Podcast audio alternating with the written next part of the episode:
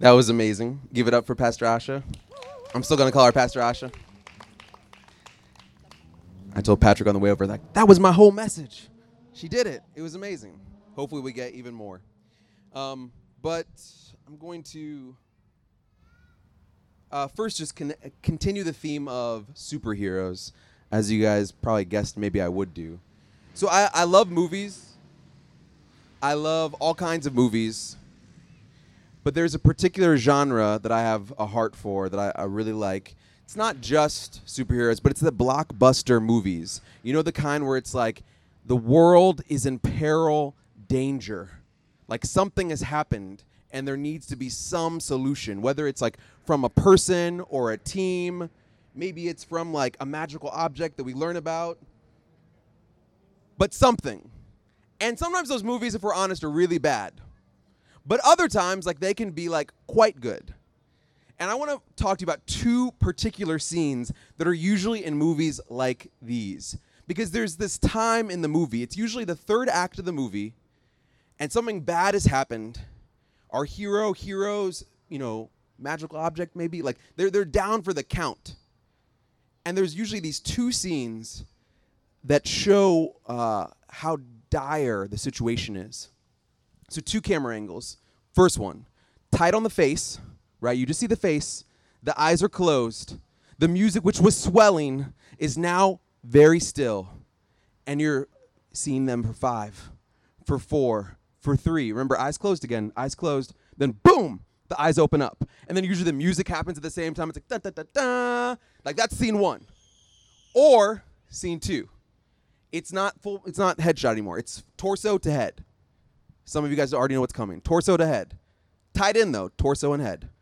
And then there's this sense of like stillness again. Music is like stopped. The score, whatever John Williams, it doesn't matter. Like nothing is happening. And then five, four, three. Eyes are still usually closed at this point. Eyes are closed. Then all of a sudden you get a it's like the gasp, right? It's like that rattle. See, someone knows they're nodding. It's these two scenes, and either like one or two things happen at that time. One is that like that's the end, like it's about the end of the movie. So like there's the hero's welcome, the return, like the hugs, like the warmth, or it's not done yet. There's still more, and we're gonna go and you know do some things. There's kids here, so I can't say everything, but like some bad stuff, you know, happens to the bad people. That's what we'll say. Those are different ways we see like this power happen for a, a kind of uh, restoration, a kind of renewal when the fight seemed to be almost gone. And I, I, think actually when people are sitting, you know, in their living room or in the movie theater, I think a few things are happening in those moments. Again, I'm like, uh, I do some reaching for these films, so pardon if you think it's a reach. But I think about three things are happening. One is that people are just reacting to the power of the story. People are reacting to the power of the story. Wow, like that's an amazing story. I thought this person had no hope, and now they came back. Second thing is people are connecting to a bigger story than just them. You know, if you were watching movies with me from probably age five to now, um, I probably was with you, like tugging on like your shirt, being like, "Look, look, it, it's it's the Jesus story. It's the Jesus story. It's the Jesus story." So whether you've been like my parent while I've been doing that, or like my friend, if we were really close, maybe I'd do that. Definitely Tina, I've done that before. And when my kids are older, okay, no, let's be honest, I've done it with my kids now. Like Zoe, Zoe, it's the Jesus story. Like it's like that bigger story. But if you're like a religious studies person, if you know some things, if you've been on Wikipedia, you know there's some other stories like that too. Uh, just I'm just being honest. Like you think you know Osiris, you know this Egyptian god that's like this god of like you know resurrection or renewal. There's other cultural gods that have the same story. So what's that about? Well, I think there's still something about like this. It points to this bigger thing, this bigger story, whether it's the Jesus story or maybe another story of like a God figure. But I actually think the reason why we care about the story the most, and maybe this is one that's going to be seem like the most far fetched, I think that's because it's not just the story of the character.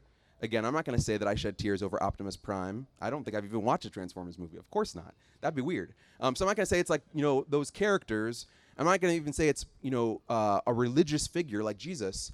I actually think people have a moving reaction because they're thinking about their story. I think it's because you think you're thinking about your story, the ways that you're connected to a kind of next thing. That when you've been at a place of defeat, a place of fear, a place of death or dying, I think you've wondered, what's next for me? And I think those stories actually connect to that thing in you. And I, I really do. I think people have kind of been drawn in based on that. What's going to happen to me when my back is against the wall?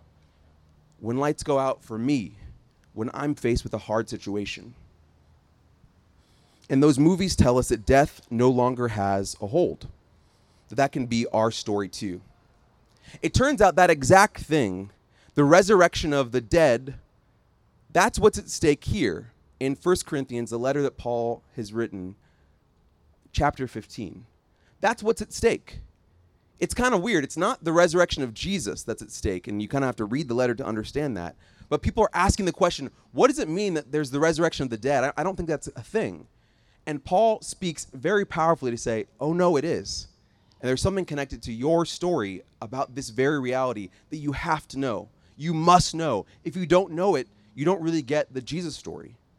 That's what's at stake here. Without Jesus' resurrection, where is ours? Paul says, nowhere. Like that's what he thinks. So as we begin this talk, I want to ask you to step in the waters of believing in what resurrection teaches, to just consider that, to think about where life could come in your life, knowing that we might expect death. Where does life come instead? And I want to ask you just three quick questions as we open up this talk to hopefully get you thinking about where might you need this powerful resurrection. Resurrection of Jesus yes, that's something that we see in the life of Jesus, but really the fact that you will be raised too. Where do your eyes need to be opened to a situation that needs life? Where do you need to think something is possible where right now you don't think it's possible at all? Where do you need to be able to breathe the breath of life? A situation maybe where your breath has been taken from you a little bit your body's been tightened up a little bit. Where do you need to breathe the breath of life? Where do you need life in a situation of death? And maybe most crucially related to our text, how would you live differently if you trusted in the power of the resurrection? Not just the resurrection of Jesus, the one that we trust in, but your resurrection, the one that will happen in the end through the power of Jesus. How would you live differently if you believed that? So that's what we'll be up to. We'll have a few more times of asking some questions throughout this message, and we'll have a time at the end to respond to some things I think God is doing in our midst. Before we do any of that, let's pray together. Holy Spirit, I pray that you would give us your life and that your spirit would be all over this green close to this area, but all over the green, God, would you just give your life and your restoration? God, I pray that you do that right now. In Jesus' name, amen.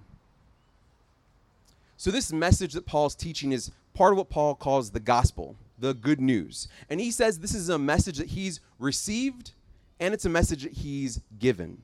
I remember one time, I think uh, maybe a few weeks ago, I talked about the gospel as a passed on faith. That, like, we receive it from someone, but then we also pass it on. And that's the only way it gets to us. It's 2022. You know, we're in a different area than when where Jesus was. We're different kinds of people than Jesus' own ethnicity and cultural story, and yet somehow we have this faith. So he talks a little bit about this in verses 1 through 4. This is chapter 15 if you want to follow along.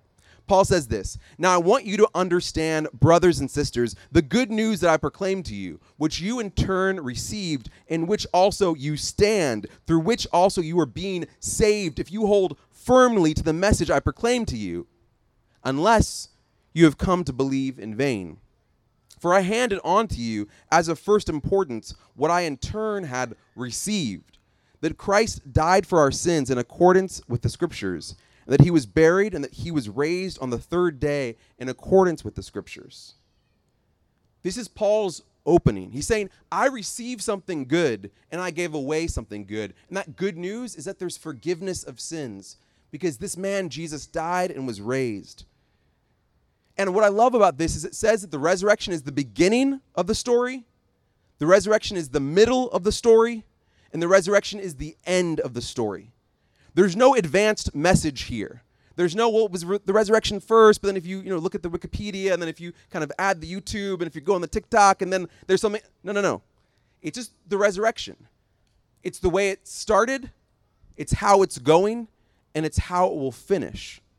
That's really good news because you already know through even reading this what Paul says the gospel of resurrection is. It doesn't change.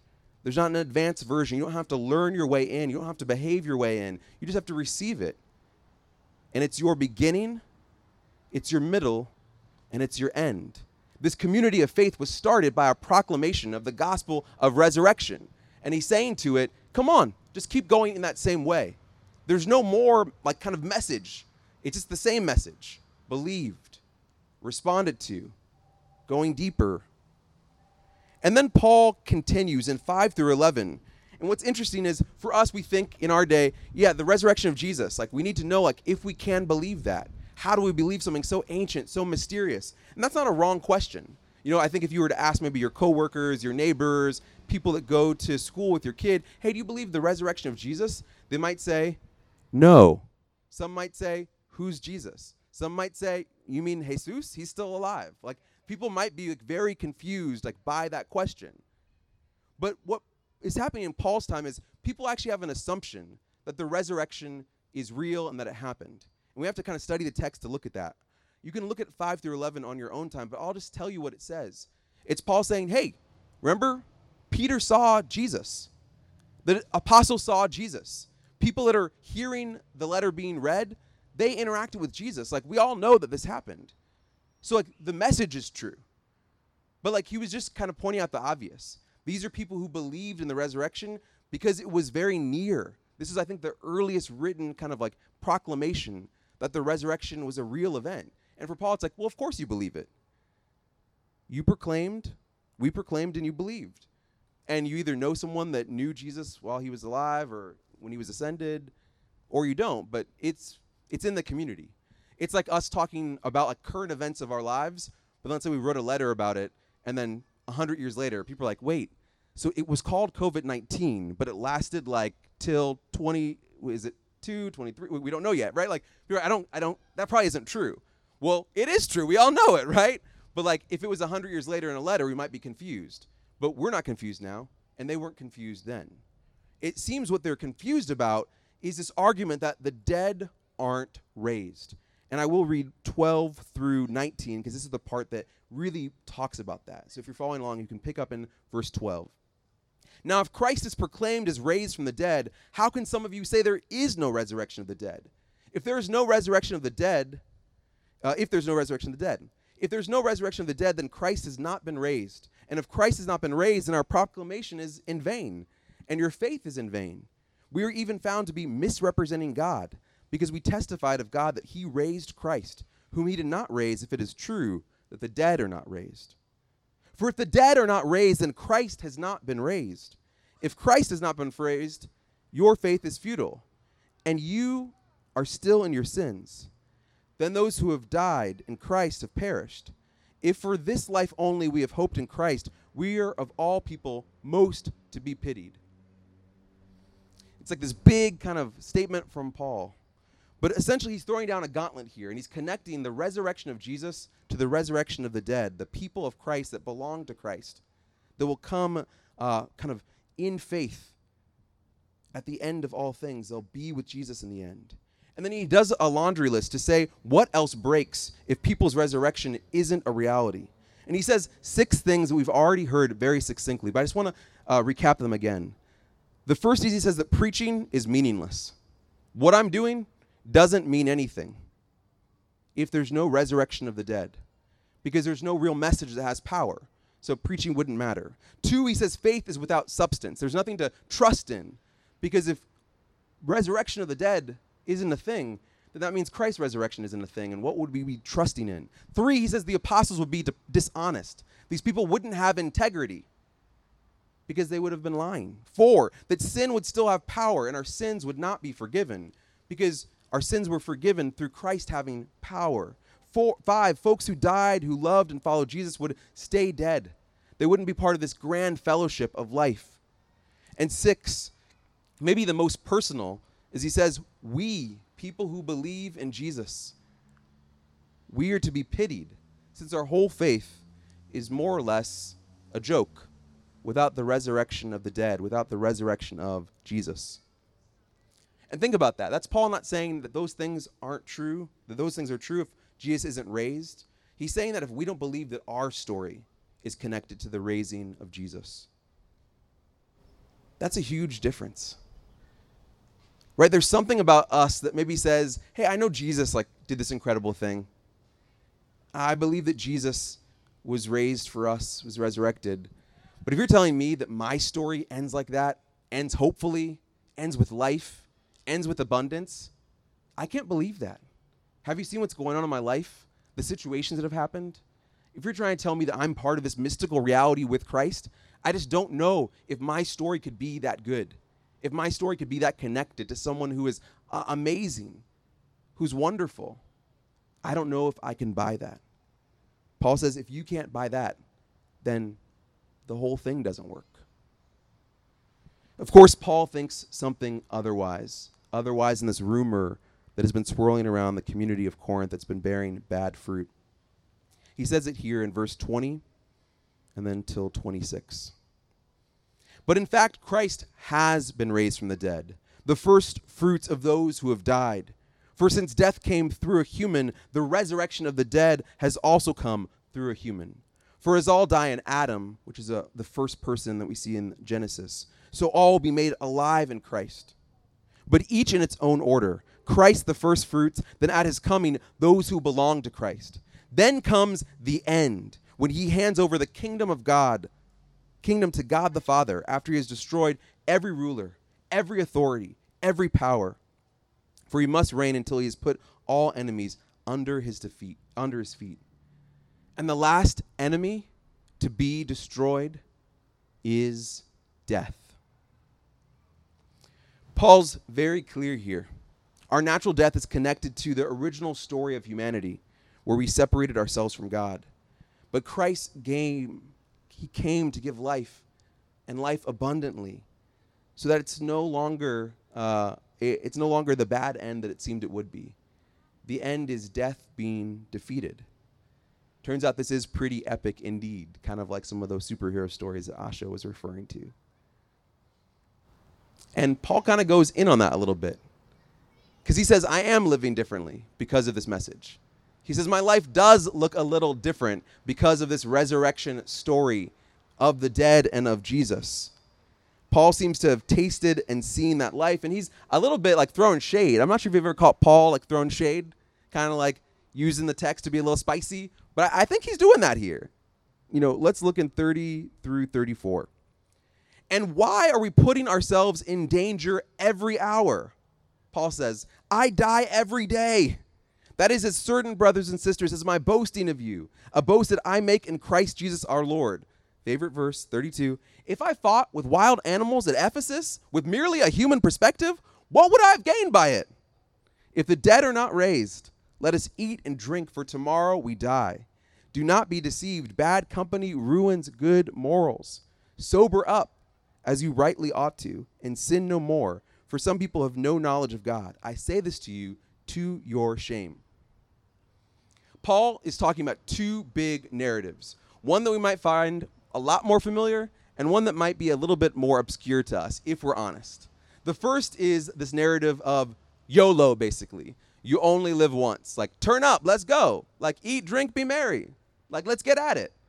Paul is like someone who's super religious, right? Like, he's been the Pharisee of all Pharisees, been like the most religious person in this community. He's saying, I know what they say on the streets. Don't think I was that holy. They say, like, eat, drink, and be merry. And guess what, y'all? If there's no resurrection of the dead, that's like the best thing to do. Like this is what Paul's saying. Like you probably have like a prophet of the day, like a prophet of your age, a prophet of your time. I'm looking for like you boomers or Gen Xers or millennials. Like you know, for me as a millennial, like this like kind of prophet of eat, drink, marry. His name is Drake. Some of you might know him, maybe not personally, but you know the music. This is basically the thesis of like all his songs. Like there's something you can do tonight. It's like eat, drink, be merry, have fun. And he's like, it's worth it. And Paul says, guess what? If there's no resurrection of the dead, maybe take Drake up on it. Like, really? Like, he's actually kind of saying that. I don't know what prophet it is for you and your cultural story, maybe your favorite one. Again, you don't have to say out loud. I don't want to embarrass you. I'm embarrassing myself. But that's profound because he's saying these things actually do give a temporary comfort, they give a temporary buzz or high. And if there's nothing real at the end of this, those are people just at least chasing to like have a good time. He's like, that's actually better. But if there's a different reality, if there's a resurrection of the dead, if there's the resurrection of Jesus, then there's something different altogether. YOLO should not be your gospel, but only if you believe that. If not, go for it. Now, some religious folk are like a little bit confused. Or wait, did the pastor just say what? Hey, I didn't say to go do that. I said if you don't believe it, then like Paul's basically saying it doesn't matter that much. But if you do want to believe in the resurrection of the dead, the resurrection of Jesus, if you do believe those things, then there's a different narrative that Jesus is calling us into. And it's really profound. And it is epic. There's a message that death is an enemy that will be defeated by Jesus, that is defeated by Jesus, and it frees us up to live lives where we might be put in danger. And I love Paul's little testimony if you caught it. I don't know like what happened to him at Ephesus that was so bad, but he's like, if I fought with wild animals at Ephesus with a merely human perspective, what would I have gained? Okay, Paul, I don't know what the wild animals are. Is it horses? Is it pigs? Is it boars? Are these like demonic animals? Like who sent them to you? I have no idea. But I hear Paul saying, Y'all, I do hard things. But I do those hard things because I believe in an end where there's life, capital L life. I believe in an end where my life is everlasting. So even if I have to fight wild animals on this side of heaven, it's worth it. Especially if y'all would believe it too. He's inviting us in deeper. And I need to ask you a question based on even that Pauline little clip that's truly random and also is, I think, worth laughing at. But it makes me wonder what was the last risk you took that was done in the confidence of the resurrection of the dead? What was the last risk you took in your life that was done with the confidence of the resurrection of the dead?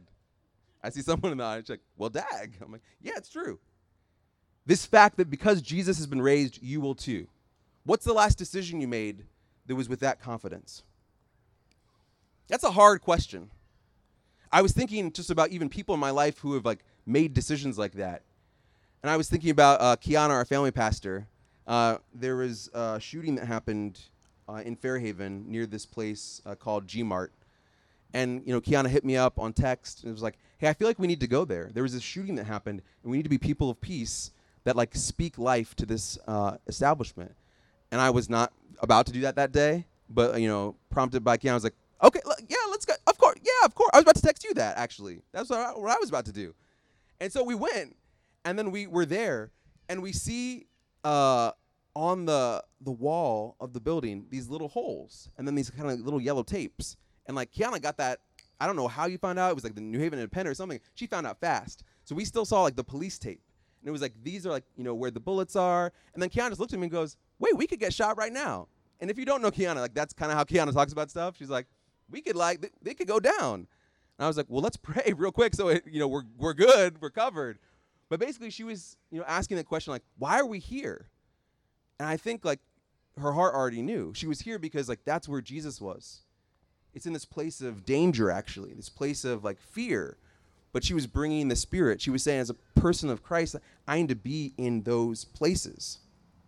I think about doing liturgies of homicide, and for me, uh, these are like kind of acts of obedience we do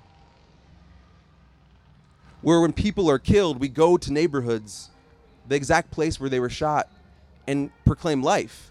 And for me, I'm doing this as an act of obedience. I'm trying to just follow Jesus in it. But I know for other people that I've talked to, when you went, you're like, that was scary, Josh. Like someone got shot in this neighborhood like a week, two weeks ago, and I brought my kids.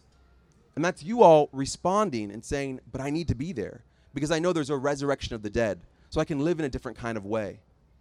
I can actually think of actions I took in my life thinking, well, I think I'm going to do this because I feel okay with the risk given what's going to happen in the end. A powerful time as a college sophomore deciding to go to live in Jerusalem for three months. My parents were like, "Don't do it, don't do it." There's a lot of violence that was happening on the street. They were just like, "Why would you do this?" I was like, "You know what? Like, I feel like Jesus is calling me, and like I'm okay. Like, I kind of it was one of my first adult decisions of like I'm squaring it away. Like, I'm good." Communities of people that lived in a neighborhood called Kensington, saying, "We want to live here to be neighbors, to be people of peace." I think about some what some of our community is doing now, even exploring nonviolence, and then taking that out into the wider vineyard community, the movement of churches we belong to. And people are like, "Yeah, let's go." I'm like, "Do y'all know what you're signing up for?" Like, I'm scared. Like, actually, like I'm like becoming scared now because like this is like kind of moving on, like getting some traction. I'm like, wait, nonviolence getting traction means like bad things could happen soon. They'd be good in the end, but like they might be bad in the short term. And people are like, "Oh, I know but like, let's go. And I'm like, I think I'm supposed to lead this, at least for a little bit before I hopefully we find the person that's really going to lead it. But like, I think right now I'm kind of like, I'm struggling with that. I don't, I haven't answered this question yet, and maybe you're in that same place in your life. Where is the truth of resurrection inviting you to take a genuine risk in the face of death? And maybe it won't be as like fanfare, but maybe it's just fear of death. Maybe it's just discomfort. Maybe it's dying. Maybe it's something that feels like dying for you. Are you making that risk because of how protected you are, given the resurrection of the dead? Or, like this community, are you struggling to believe that that's true? Because if that's the case, Paul has a lot of words for you. Jesus has a lot of words for you. Now, I want to just do one more thing before sharing a few stories and some invitations. I want to invite you to soak in some scripture. I'm just going to read a good amount of scripture at you and it's part of the scripture with Paul asking, uh, responding to people saying, "Well, how does this work?" And I can't tell if this is the how that's like a sincere how. You know, like what? How would the resurrection body work? Or if it's like a kid doesn't want to go to sleep, so they still ask you questions. How? Some parents here know about that, right? Like I, I can't tell from the text, but either way, Paul addresses it and answers it. So I just want to start in 35 and read to, to the end. So again, it's a good chunk of scripture, but do what you need to do to get to kind of connect. If you need to just get your shoulders back a little bit, if you need to close your eyes, but just listen. But someone will ask, How are the dead raised? With what kind of body do they come? Fool! What you sow does not come to life unless it dies. And as for what you sow, you do not sow the body that is to be but a bare seed, perhaps of wheat or of some other grain. But God gives it a body as He has chosen and to each kind of seed its own body. Not all flesh is alike, but there is one flesh for human, another for animals, another for birds, and another for fish. There are both heavenly bodies and earthly bodies, but the glory of the heavenly is one thing, and that of the earthly is another. There is one glory of the sun, and another glory of the moon, and another glory of the stars. Indeed, even stars differ from star in glory. So it is with the resurrection of the dead. What is sown is perishable, what is raised is imperishable. It is sown in dishonor, it is raised in glory. It is sown in weakness, it is raised in power. It is sown a physical body, raised a spiritual body. If there is a physical body, there is also a spiritual body. Thus is it is written the first man, Adam, became a living being, the last Adam became a life giving spirit. But it is not the spiritual that is first, but the physical and then the spiritual. The first man was from the earth, made of dust. The second man is from heaven. As one of dust, so are those who are of the dust. And as one of heaven, so are those who are of heaven. Just as we have borne the image of the one of dust, we will also bear the image of the one in heaven. Verse 50. What I am saying, brothers and sisters, is this flesh and blood cannot inherit the kingdom of God, nor does the perishable inherit the imperishable. Look, I will tell you a mystery. We will not all die, but we will all be changed in a moment, in a twinkling of an eye, at the last trumpet. For the last trumpet will sound, and the dead will be raised imperishable, and we will be changed. For this perishable body must put on imperishability, and this mortal body must put on immortality. When this perishable body puts on imperishability, and this mortal body puts on immortality, then the saying is written will be fulfilled. Death has swallowed up in victory. Death has been swallowed up in victory. Where, O death, is your victory? Where, O death, is your sting? The sting of death is sin, and the power of sin is the law. But thanks be to God who gives us the victory through our Lord Jesus Christ. Therefore, my beloved brothers and sisters, be steadfast, immovable, always excelling in the work of the Lord, because you know that in the Lord your labor is not in vain. This is the gospel, this mysterious message of resurrection that's become real to us. He's saying this how it, it, it, it matters, and Paul gives some good responses, but he's basically saying, Do you see though? If there's a physical body, of course there's a spiritual one. If it could be sown in weakness, of course it can be raised in power. If you're sown in dishonor, of course you're going to be honorable. And he says most clearly death is not the end. Death is not the last word. Death is not your story. It's a story of life and life abundant. And that comes by believing that you can be raised because Christ has been raised. There's two ways I think this has an impact on us. I wanted to share a few stories and then call us to respond. The first is the way that death shrinks itself to be our own version of whatever we're going through. There's not always this uh, struggle with like a death in the ways that it, you might like kind of fear it the most, but death unfortunately shrinks itself. And I want to speak to people who might not resonate with like this kind of well, I feel like my life's you know kind of going okay. I don't feel like there's a situation of death or dying like because there's something still that comes with the work of death. Maybe it's chronic anxiety, maybe it's dread that we live in, especially when we're motivated by lack, we're motivated by fear, maybe aversion to sacrifice. I've been thinking a lot about that. One of my friends he's actually doing a, a Kickstarter campaign right now. He's trying to raise fifteen thousand dollars. He's like just below eleven thousand dollars, and I think has thirty some hours to go. And the way the campaign is set up is if you don't get all of it, you don't get any of it. You might think, is he like kind of worried right now? He is. He's been doing this for about two weeks, and like I can just feel the anxiety, the weight. Man, I've put so much out. He's done videos, he's done TikToks, he's done email people, he's talked to people, and it's just so much putting yourself out there. And I just feel the burden of this. And I was trying to encourage him. I told him this story. It's a story from scripture of like, there's something you're doing of just trying to get more and like seeing the miracle of the more you are getting. Because, hey, almost $11,000, that, that's pr- pretty good. It's just not what he needs right now. But I was telling him the story of Jesus feeding the 5,000. And if you know that story, it's not that Jesus like, you know, does a little cool dance and then hit something and there's like all the fish and bread that you need. That's not how the story is. Y'all know how it is, right? It's that you have a little piece of fish, you have a little piece of bread, and then each time there's more. Each time there's more, but he actually, Jesus, the way that he like facilitates the miracle, it comes out in your giving it away, in your giving it away, in your emptying yourself. If you have trouble with fear or lack, I mean, honestly, it's a great miracle in the end, but it's a horrible miracle as you're doing it. Because you're, wait, Jesus, I'm giving away the la- I'm giving away, I'm giving away the, ah. There's like a, almost like you feel it physically. Like, is it going to be enough? Like, is this miracle enough? Is this good thing enough? And some of you all know what I'm talking about because that's how you are showing up in life. You're like, I don't know if what I'm doing is enough.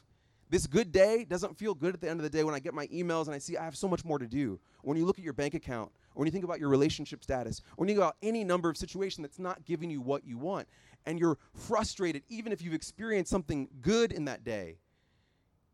Miracles that are slow can make you even not think that that's a miracle, which is the enemy. That's death winning.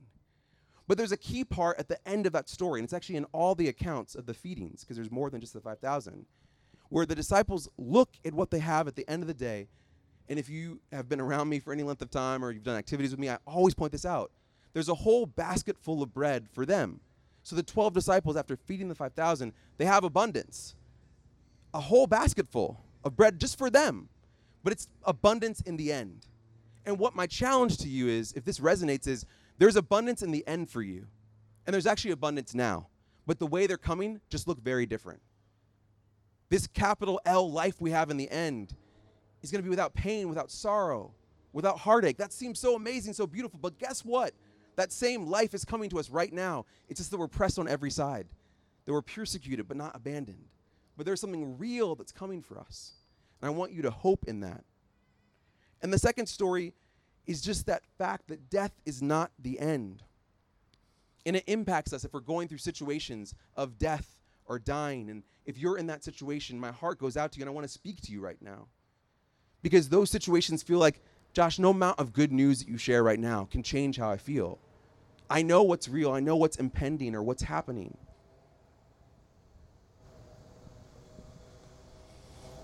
And unfortunately, I, I share that with you. Um, you know, about two months ago, one of my close friends passed away. It's a heartache. It's saddening. I'm trying to grieve and trying to find ways to grieve. But something else has been happening along the way, which is I've really listened and learned from God as I'm challenged by hearing so many people share how much my friend loved Jesus, how much he belonged to Christ. Being at the funeral and people share stories of how he loved out loud. He didn't wait, you know, until uh, something happened to share love. He, he actually did it proactively.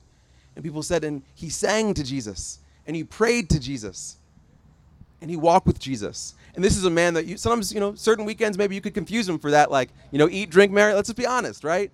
But there's a deeper core of loving the Lord. And as I wrestle with that, I th- I'm so sad.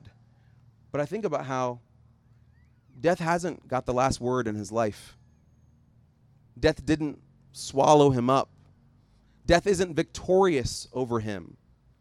He's actually with Jesus with the resurrection of the dead. And having someone that I was so close to be not here has made me just realize so much. Well, where else could he be? He loved Jesus. Of course, he's with the Lord. This stuff is real. The resurrection of the dead is real. The resurrection of Jesus is real, and that means that our lives should be different. Because I think his life was changed, was made different. I think even in the ordinary things of life, our life can be changed and be made different. And I want to give you all a chance to respond to that like difference making gospel that we believe in. Paul seems so convicted that if the resurrection of the dead is real, the resurrection of Jesus is going to make a big difference in our lives. But we have to be open to it. So I just feel like the Spirit's doing uh, a handful of things in the space that we're in. And it's like I'm going to invite Todd up to just come and share some more words. But first, I just want to give you two opportunities. Um, these are going to be opportunities for you to commit.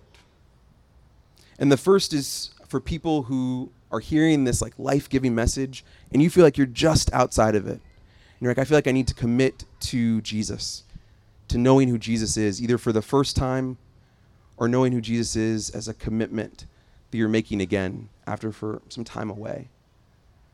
And the second commitment is going to be people that need to do business with God on what risks to take given the resurrection of the dead. So there's something about that, like, oh, if you really believe in this, like, you can live differently. I just feel like there's a, few people that are being highlighted that just know, oh, I know that's for me. There's something. And again, that could be a consecrated time of prayer. That could be you already know what you have to do. That could feel intense or not. It, it, it, I'm not saying what it looks like. I'm just saying I feel like God's pricking people's hearts. That there's something you know, given the resurrection of the dead is a real thing. You're like, oh, I think I actually need to live differently. And God's inviting me to do that. So those are just two invitations I'm going to give. Just want to pray for us before I do. Holy Spirit, would you just come right now? Because I feel like you want to do some real business with us as the family of God and as people who want to make a decision to become part of that family. There's something so good about this good news, but we need to receive things. A certain kind of friendship with Jesus, a certain kind of boldness based on the clarity with which Paul is talking to an ancient community and to us. So, Holy Spirit, would you be present right here? Amen. So, if you've heard this and you know that your next step is just to respond um, to having faith in Jesus, whether that's a first time decision or a recommitment to your faith, uh, from some time away, some time where maybe you were confused, I just want to invite you to stand to your feet. You could stand and just say, I want to be part of this family of God. I want to be part of this community that's marked by resurrection the resurrection of Jesus and also the resurrection that you can partake in too. So that's you. I just invite you to stand up, to say yes to Jesus.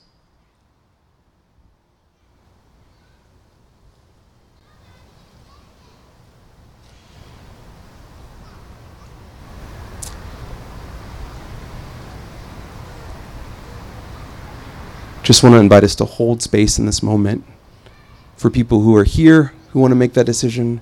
And also, even if you want to pray for people, you're like, I don't think someone's made this decision. I want to pray for them to respond to that. Just encourage you to do that as well in your seat. Let me just pray right now. I'm going to give one more invitation after that. God, I just thank you for who you are. And I pray, God, for people uh, who need to start a relationship with Jesus or to commit again deeply to that relationship. I just pray a blessing over them, God. Whether they're in the space, whether they stood or didn't stand, whether there's people we know, we just want to pray life over people. God, would you have your way?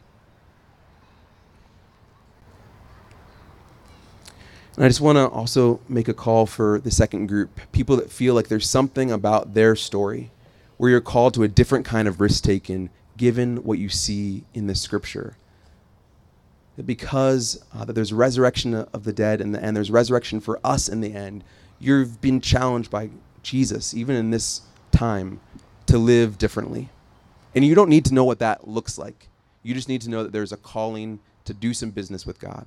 Just want to invite you to stand if that's you.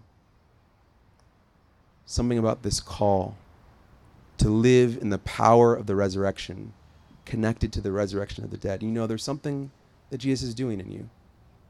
Yeah. Just going to give it a bit more space. If anyone else just wants to pop to your feet, if you know there's something the Lord's doing in you around that.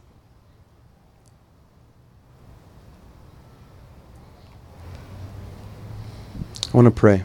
Whether you're seated, whether you're standing, I want to pray. God, I pray for a resurrection life to come right now.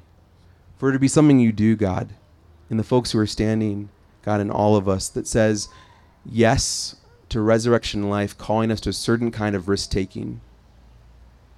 That we are more empowered by your spirit of life than we are motivated by death or a fear of dying. And God, I pray that we would be honest with ourselves where we feel like influenced by this way of death that's either in our wider society, maybe in our communities, maybe in us. I speak life over death I speak resurrection life over us, God. And I pray for lives that will be empowered by the Holy Spirit as a response to the gospel, the good news of Jesus coming close to us, that we would be people that are more marked by life than anything else.